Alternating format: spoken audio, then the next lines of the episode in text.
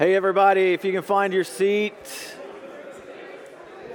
we'll have some time to fellowship at the end of the service with tea and coffee. We're going to look at God's Word together. Uh, we've, been, uh, we've been preaching through a series in 1 Peter. And so if you have your Bible, turn to 1 Peter. If you need a Bible, we have Bibles on the back table. And like we have a lot of, of those Bibles. So if you need a Bible, if you don't have a Bible, please feel free to take one. Uh, if, if there's only ones back there that are, you know, kind of crumpled up and you want a brand new one, come and see me. I'll give you a brand new one. But uh, like we don't buy Bibles to hang on to them. We want to give them away. So if you need one, then please take it or, or let me know. So we're in 1 Peter chapter 3, and we're going to look at verses 8 to 12 together. Let's pray, though, before we do. Uh, I know I need some help this morning, so uh, I'm going to ask uh, everyone to pray for me, but let's pray and just ask for God's help here.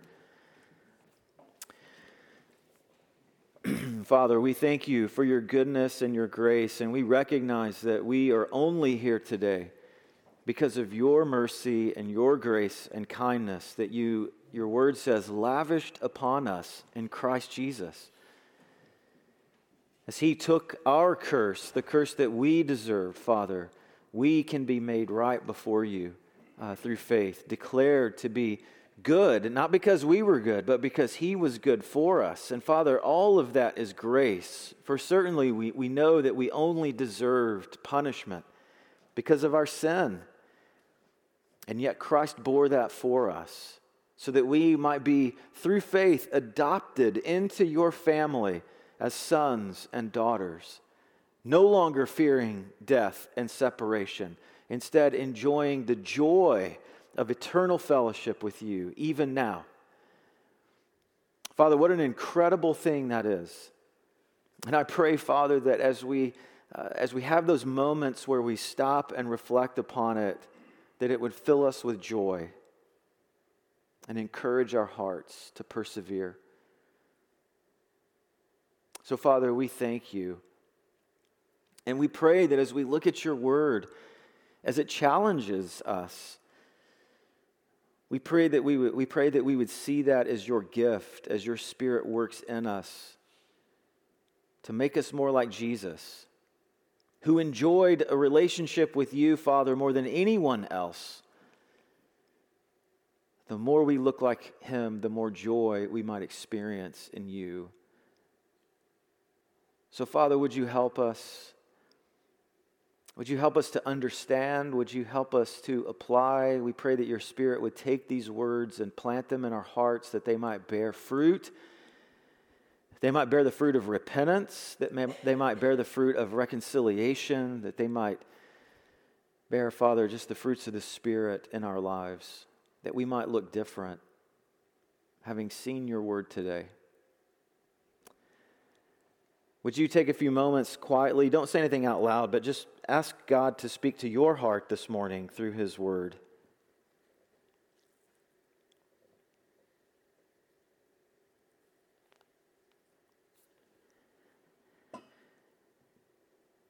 And then, if you would take a few moments again silently and just pray for me, pray that God would speak through me.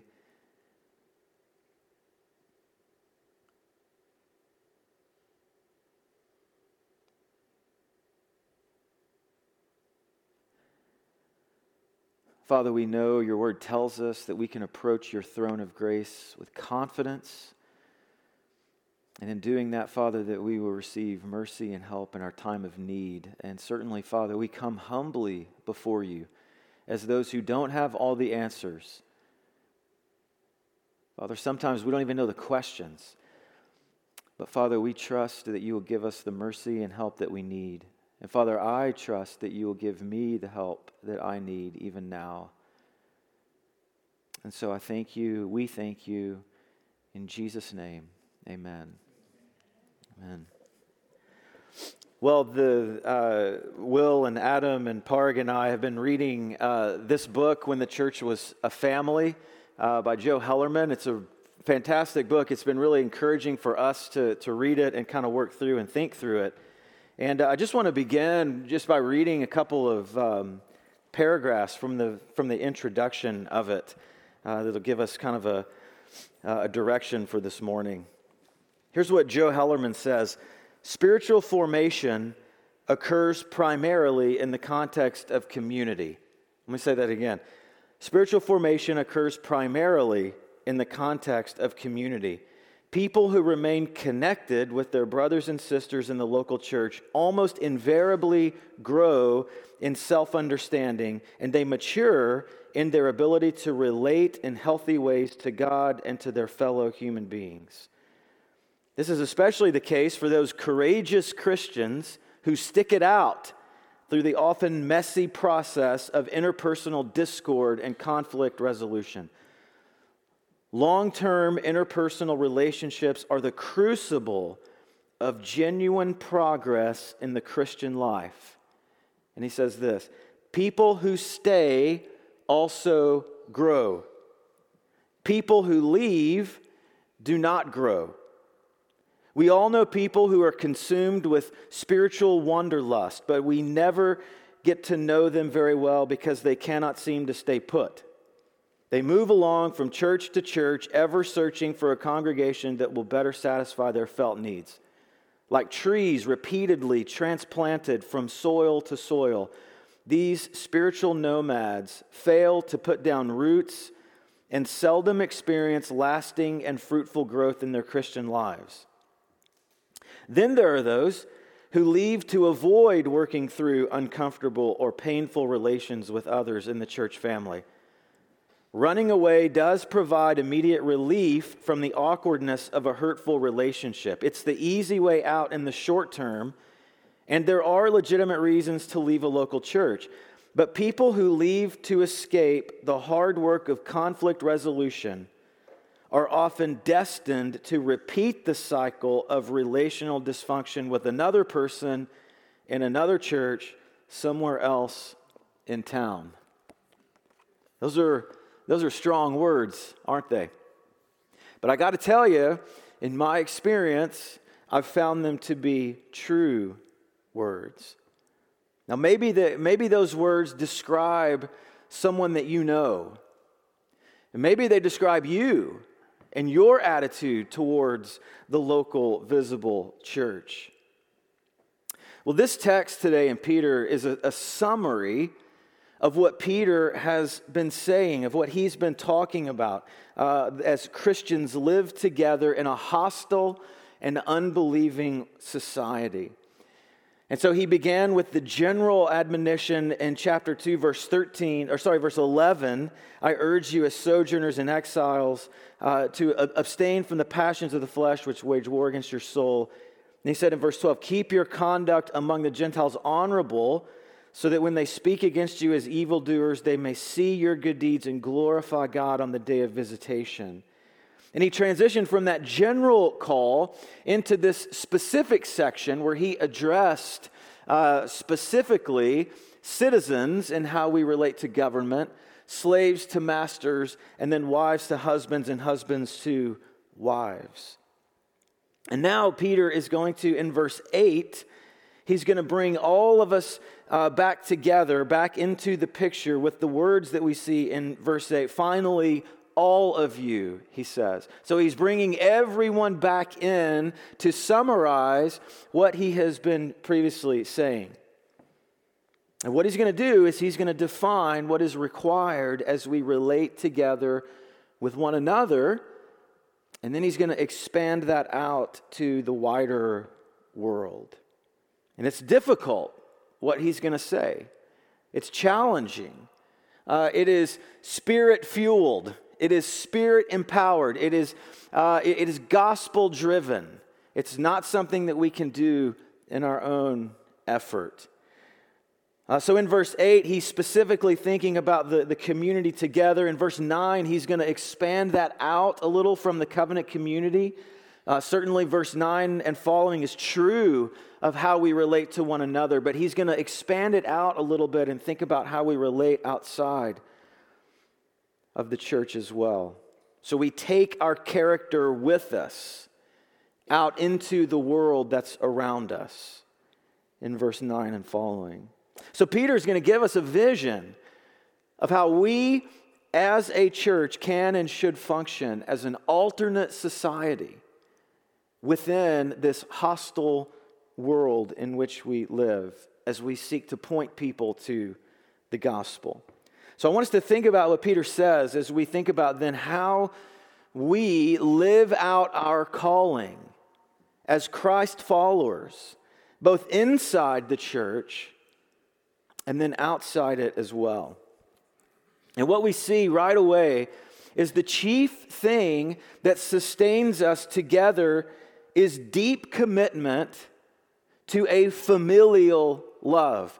It's a deep commitment to a family love that sustains us.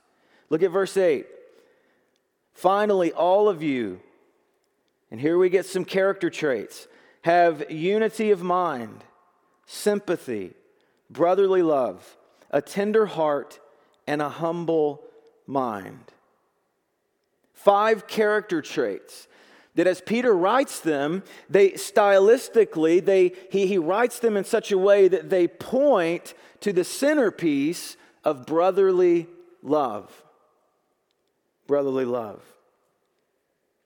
So we have four things on the outside. We have two that are related unity and humility, unity of mind and humility. And then we have two more sympathy and compassion that relate to one another that stylistically point to the centerpiece. The key thing for Peter is brotherly love. Loving one another like or as brothers and sisters in Christ. So let's think about unity and humility. These are attitudes that drive our sense of brotherly love. So, unity of mind uh, is not uniformity. It doesn't mean that we are all the same in the way that we think, in every possible way. Like minded is not same minded. Uh, it is that we agree and that we are united behind the apostolic gospel. We, we're united behind the gospel of Jesus Christ. This is a, it's a, a feeling of allegiance, a feeling of commitment to what has been handed down to us. Uh, as Jude says in Jude chapter 3, the, the faith that was once for all handed down to the saints. This is what unites us. That doesn't mean that we're all the same. It means that we're united in what we believe and understand about the gospel.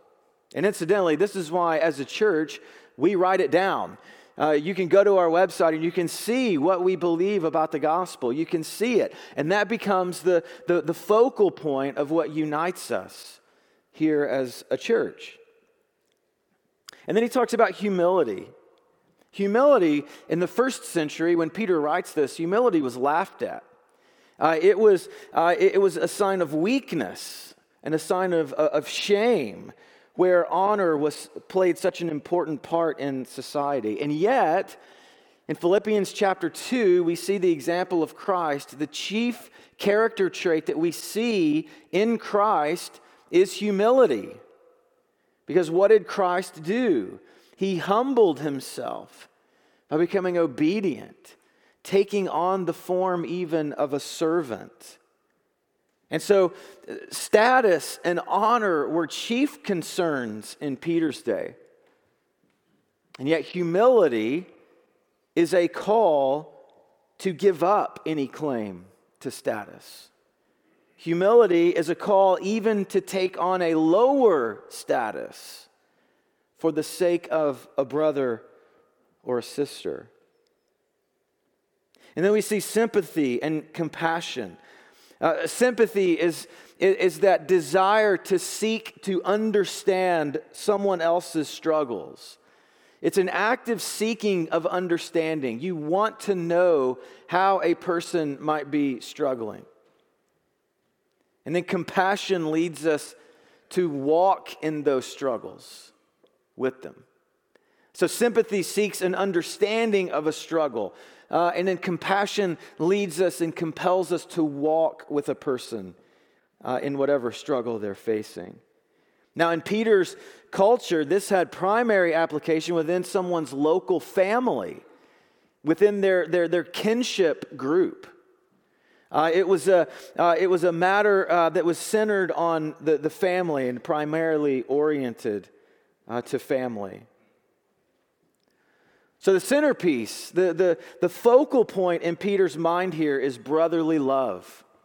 Brotherly love. And brotherly love, again, is this command to love like brothers and sisters, to love as brothers and sisters. So, what is brotherly love? Let's think about that.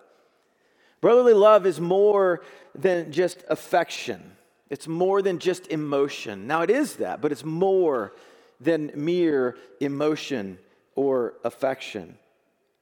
It is a giving of oneself to others. It's active.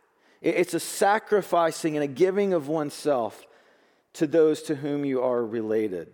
And what Peter is doing here, as the rest of the New Testament authors do, uh, is, is he is transferring these kinship obligations that people had in the first century. He's transferring those obligations to the family of the local church in calling us to love like brothers and sisters.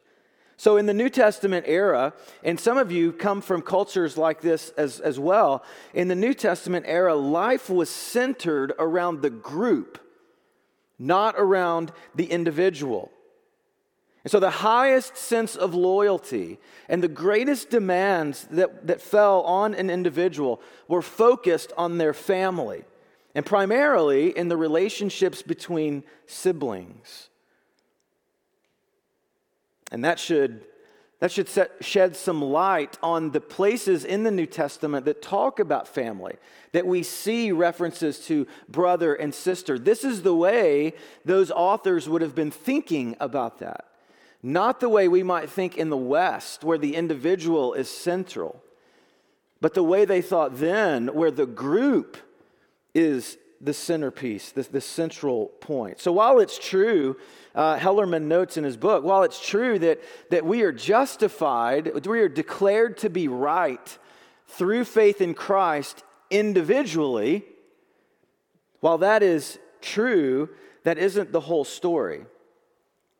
And so Hellerman talks about, I don't know if he coined this phrase, but he calls it familification. So we are not just justified individually, We're, we are converted into a new family. We, we are saved into a covenant family. Again, think about adoption. Adoption creates a new vertical relationship between a child and parents. The act of adoption establishes that new vertical relationship. But the act of adoption also establishes new relationships among siblings, doesn't it? So at the same time, it creates a new vertical relationship, but then it also creates new sibling group, a, a, new sibling group, as the one adopted into the family is made a brother or sister with others. So we are saved into covenant. We are saved into the new covenant, but we are saved into the new covenant with other new covenant people. Now that's true universally, isn't it?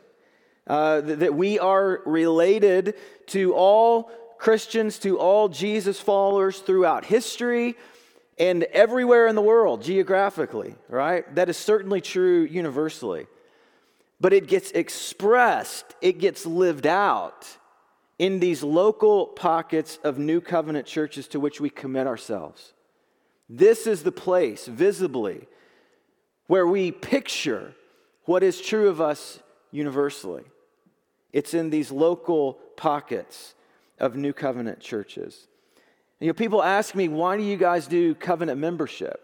And here's why we do it. Here's what I tell them because the covenant bond that is demanded of local church believers is so anti cultural. The idea of giving yourself to one another even if it costs you, is so anti cultural that we want to remind ourselves that we have responsibilities to one another by making that covenant visible and by owning it and saying, I recognize that this is what I'm called to do, but I need help doing it. and so I want you to help me in that.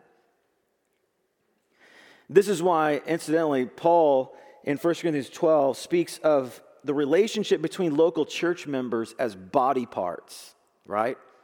We are one body, many parts, written to a local community. And, and the reason he does this, he, he talks about in terms of, of body parts and, and not like components of an engine. It's not that we're components of an engine that can be flown in from here or there, it doesn't really matter. We are body parts. The connection is much more intimate and local. It's a body with an arm and a leg and a liver and a spleen, right? It's much more intimate and local. And what makes this calling unique is how, especially here in the West, how anti cultural this is today, this whole idea. We are indoctrinated individualists, aren't we? Uh, Joe Hellerman, he says, Our culture has powerfully socialized us to believe that personal happiness and fulfillment should take precedence over the connections we have with others in both our families and our churches. And so we run from the painful but redemptive relationships that God has placed us in. The tune of radical individualism has been playing in our ears at full volume for decades. We are dancing to the music with gusto, and it is costing us dearly. That's the message that we receive, isn't it, from the culture? That it's all about you. It's all about your needs, it's all about your happiness, it's all about you. But this idea that Peter talks about here demands that we live different, that we live counter to that that we dance to different music, uh, if you will, that we live different as we see the group occupying the central place in our lives. Again, think about how our culture views commitment. If I don't like this particular commitment, that's okay. I'll just trade it in, I'll get a new commitment, right? Think about how our culture views love. That love primarily uh, is an emotional attachment that may change.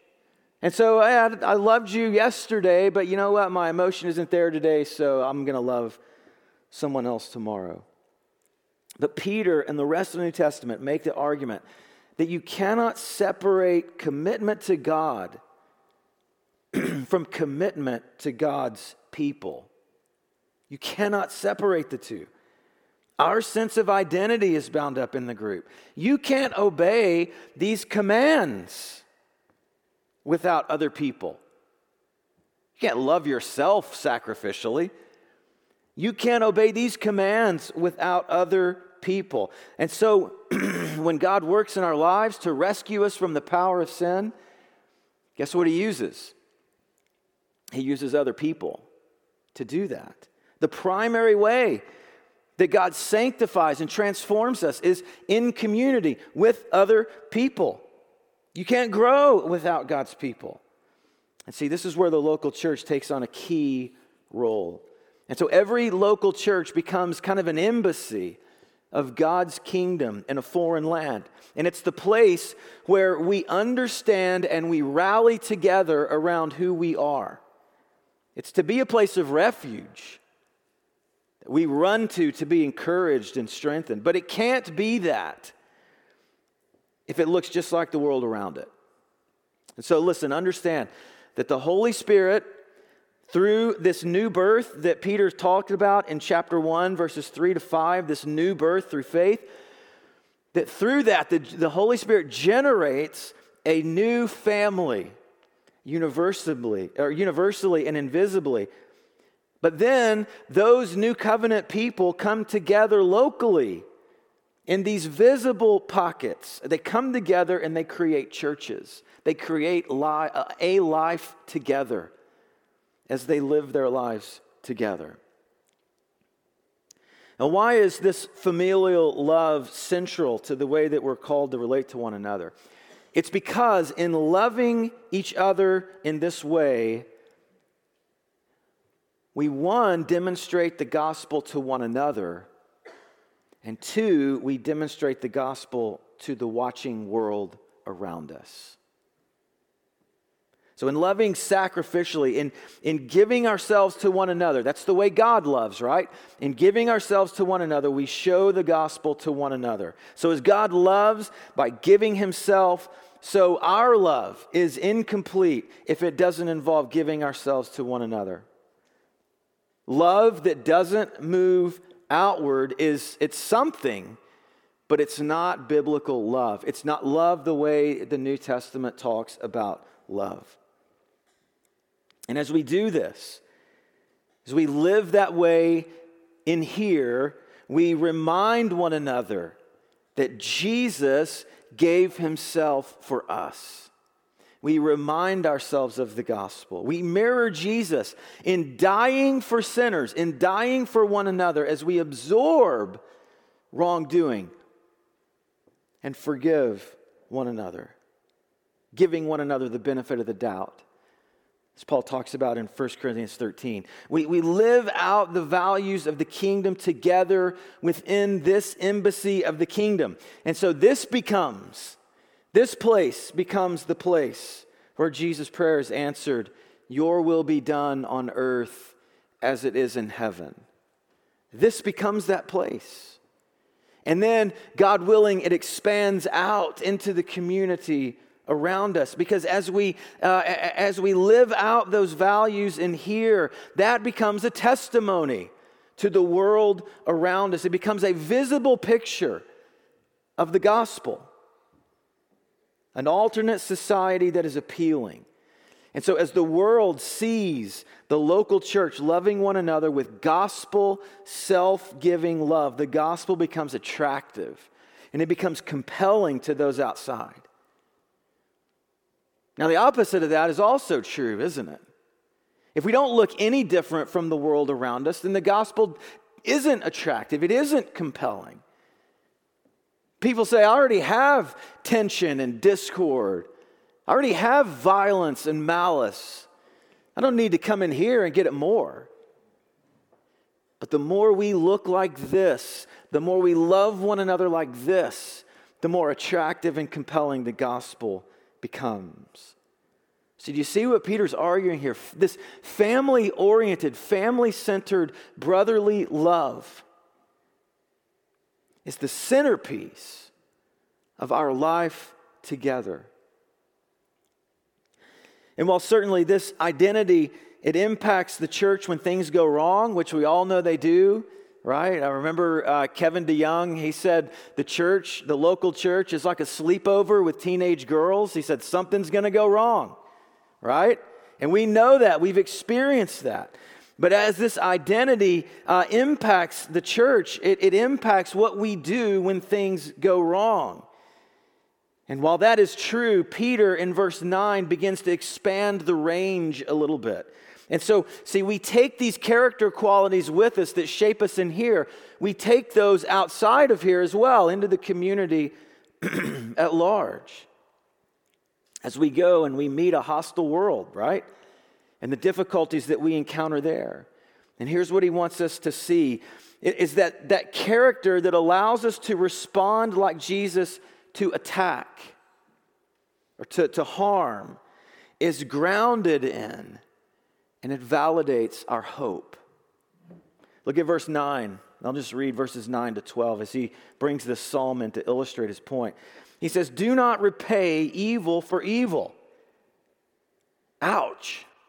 Or reviling for reviling, but on the contrary, bless, for to this you were called, so that you may obtain a blessing. Whoever desires to love life and see good days, let him keep his tongue from evil and his lips from speaking deceit. Let him turn away from evil and do good. Let him seek peace and pursue it. For the eyes of the Lord are on the righteous, and his ears are open to their prayer. But the face of the Lord is against those who do evil. It is not easy for us to swallow our pride when someone insults us or hurts us, is it? But that's our calling. Again, verse 9, the first half. Do not repay evil for evil or reviling for reviling, but on the contrary, bless, for to this you were called. Verse 9 is a clear call for us to seek God's best. That's what it means to bless someone. It means to, uh, it means to invoke God's favor on the one who has insulted us. So not only, not only do we not insult in return, but we actually pray and invoke God's favor on them. Isn't that crazy? That's what Peter calls us to. That's what Jesus calls us to, right? In his words and his actions, he's called us to break the cycle. You know the cycle, right? You insulted me, well, I'm going to insult you back, and so on and so on. And it's this circle of harm.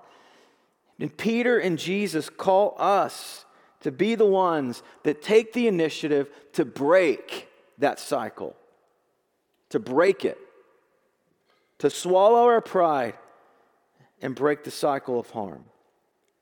Jesus in Luke chapter 6, verse 27 and 28. I say to you who hear, love your enemies, do good to those who hate you, bless those who curse you, pray for those who mistreat you. Incidentally, just think how much more healthy would our relationships be how much more healthy would our mental health be if we would just obey the words of Jesus there? But this is what Jesus called us to, right? Now, that isn't to say that evil should go unpunished. I mean, we talked a couple of weeks ago about the place of the civil government in chapter thir- or in, in verse 13 to governors who are sent by him to punish those who do evil and to praise those who do good. We're not talking about that, that evil should run rampant. It just means that we don't take it upon ourselves to do it. there is a difference. Uh, th- there is a difference between civil justice and personal vengeance. And Peter is calling us away from personal vengeance, to break the cycle. And Jesus is calling us away from that. And Jesus doesn't just give lip service here, does he? Th- these aren't just words that Jesus said. This is what Jesus did, isn't it? I mean, think about Peter's words in chapter 2, verse 20. If you, if when you do good and suffer, you endure, this is a gracious thing. For to this you have been called. Does that sound familiar? For to this you've been called because Christ suffered for you. He committed no sin. Verse 22 When he was reviled, he did not revile.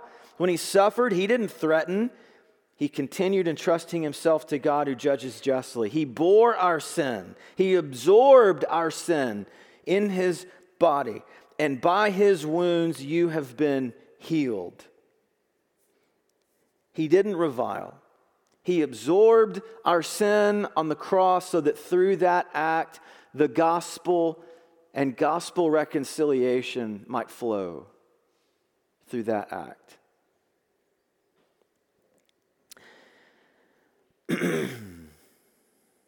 and so, like that, we seek to absorb sin and wrongdoing insofar as we are able to overlook an offense if we can overlook it. And if we can't, to handle it differently than the way the world handles it. This calling to bless as Christ blessed is grounded, though, in our own hope of blessing. Look at what he says in verse 9. On the contrary, bless, for to this you were called so that you may obtain a blessing. For to this you were called looks backward to the calling to bless instead of curse. In other words, you were called to bless instead of curse, to emulate Christ. That's our calling, to look like Jesus. Returning blessing for cursing is what most looks like Jesus. So we are called to look like Him so that the healing power of the gospel might flow through us and that there might be peace. And this kind of Christ like behavior is grounded in our hope. And it becomes a validation of our hope in verse 9. Our hope for lo- both uh, for life, both now and later, is the ground and the motivation for this kind of Christ like love. If I don't believe that Christ has loved me securely and that that love is certain, then I will never give myself to you in humble brotherly or sisterly love. This is why Peter concludes, I think, this section with a quote from Psalm 34. This psalm uh, assures us that God will rescue us, that he will judge, and it calls God's people then to trust and hope in him by putting aside evil and pursuing what is good, pursuing what is righteous. And it's not passive. Notice the words of the psalm here uh, turn away from evil, seek after peace Pursue it.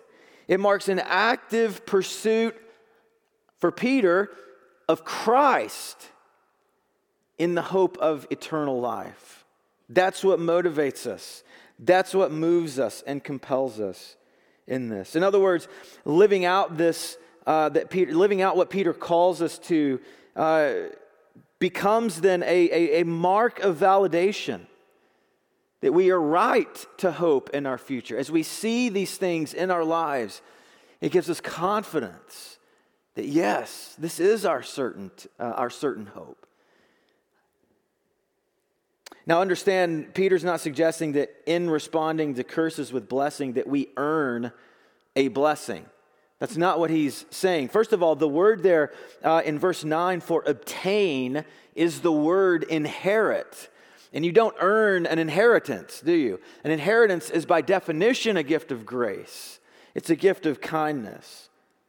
But more than that, Peter's suggesting that, that our good works, that as we live this out, as we look like these kind of people, that as we do that, it gives evidence that the inheritance that is ours is ours to hope in. It gives evidence of what is true of us. It identifies us as God's kids because we bear a family resemblance. So Peter's saying that, that our good works, that the things that we do in looking like Christ in this way serve as evidence of our redemption. And there's a lot of verses that talk about this, but I just want to read 1 John chapter 2, verses 3 to 6. And by this, by our, our, our love, we know that we have come to know him if we keep his commandments. In other words, doing what God commands is an evidence that we have come to know him. Whoever says, I know him, but does not keep his commands is a liar, and the truth is not in him. But whoever keeps his word, in him truly the love of God is perfected.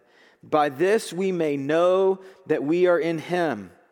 Whoever says he abides in him ought to walk in the same way in which he walked.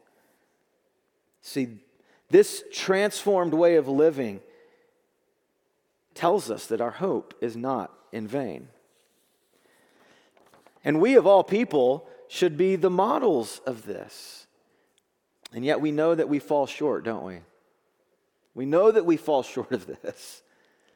But no matter, Peter's calling us here to give ourselves to loving like Jesus, both in here and out there, as we hope for a better tomorrow.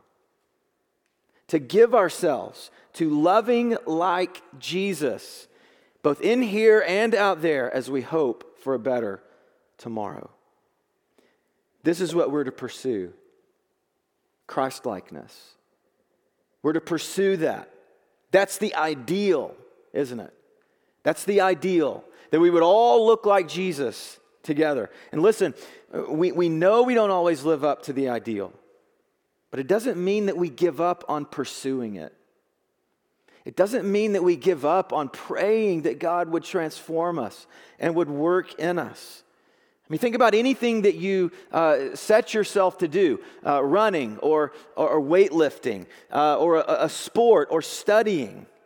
We pursue the ideal even as we live in the real, don't we? We, we pursue the ideal even though we look in the mirror and we go, man, I got a long way to go.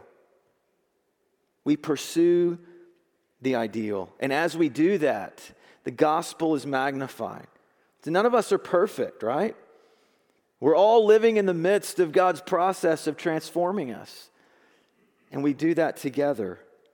But that demands a commitment to loving one another as a family. And so we commit ourselves to giving ourselves for one another, to not running from problems, but instead pursuing peace with one another, to encouraging one another to continue to live like Christ amidst hostility in the world. And we commit ourselves to, to giving ourselves. This, this way of love, this way of love, it emerges out of a commitment to community. In other words, it's, it's commitment that nurtures this love that seeks to give itself, right? We have to commit ourselves because, oh, sorry, we have to commit ourselves to working at loving one another because we know that we are innately unlovable. I am innately unlovable.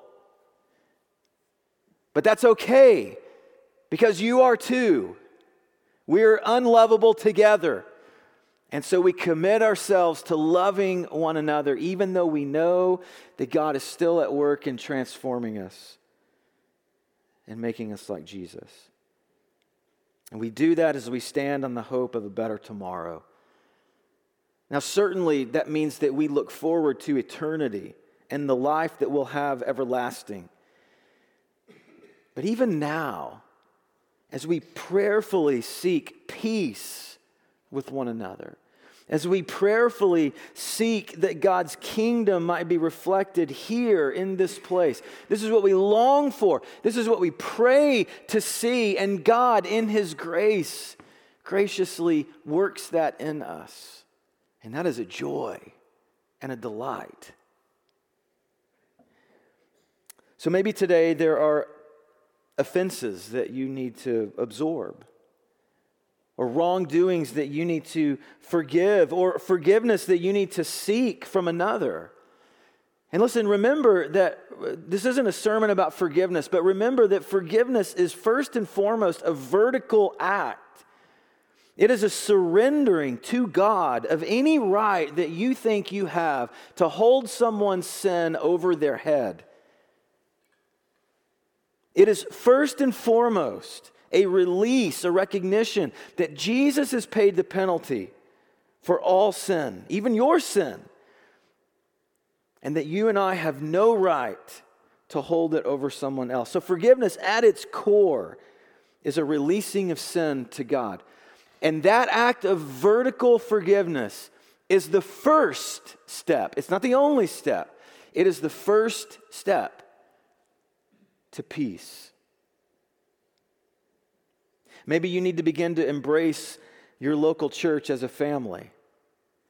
Moving from seeing your relationship with God primarily as an individual matter to fully giving yourself to the family that God has placed you in. And look, if it's not this one, that's fine.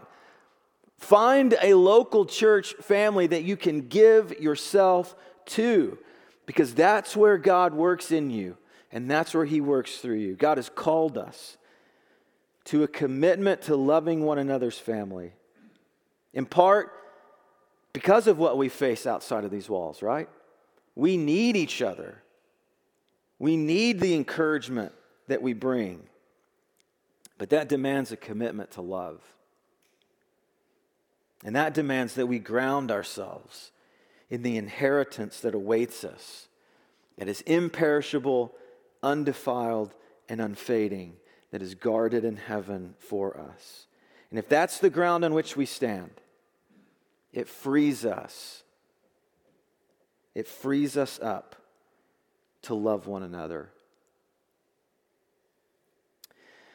I just want to conclude with another sentence or two.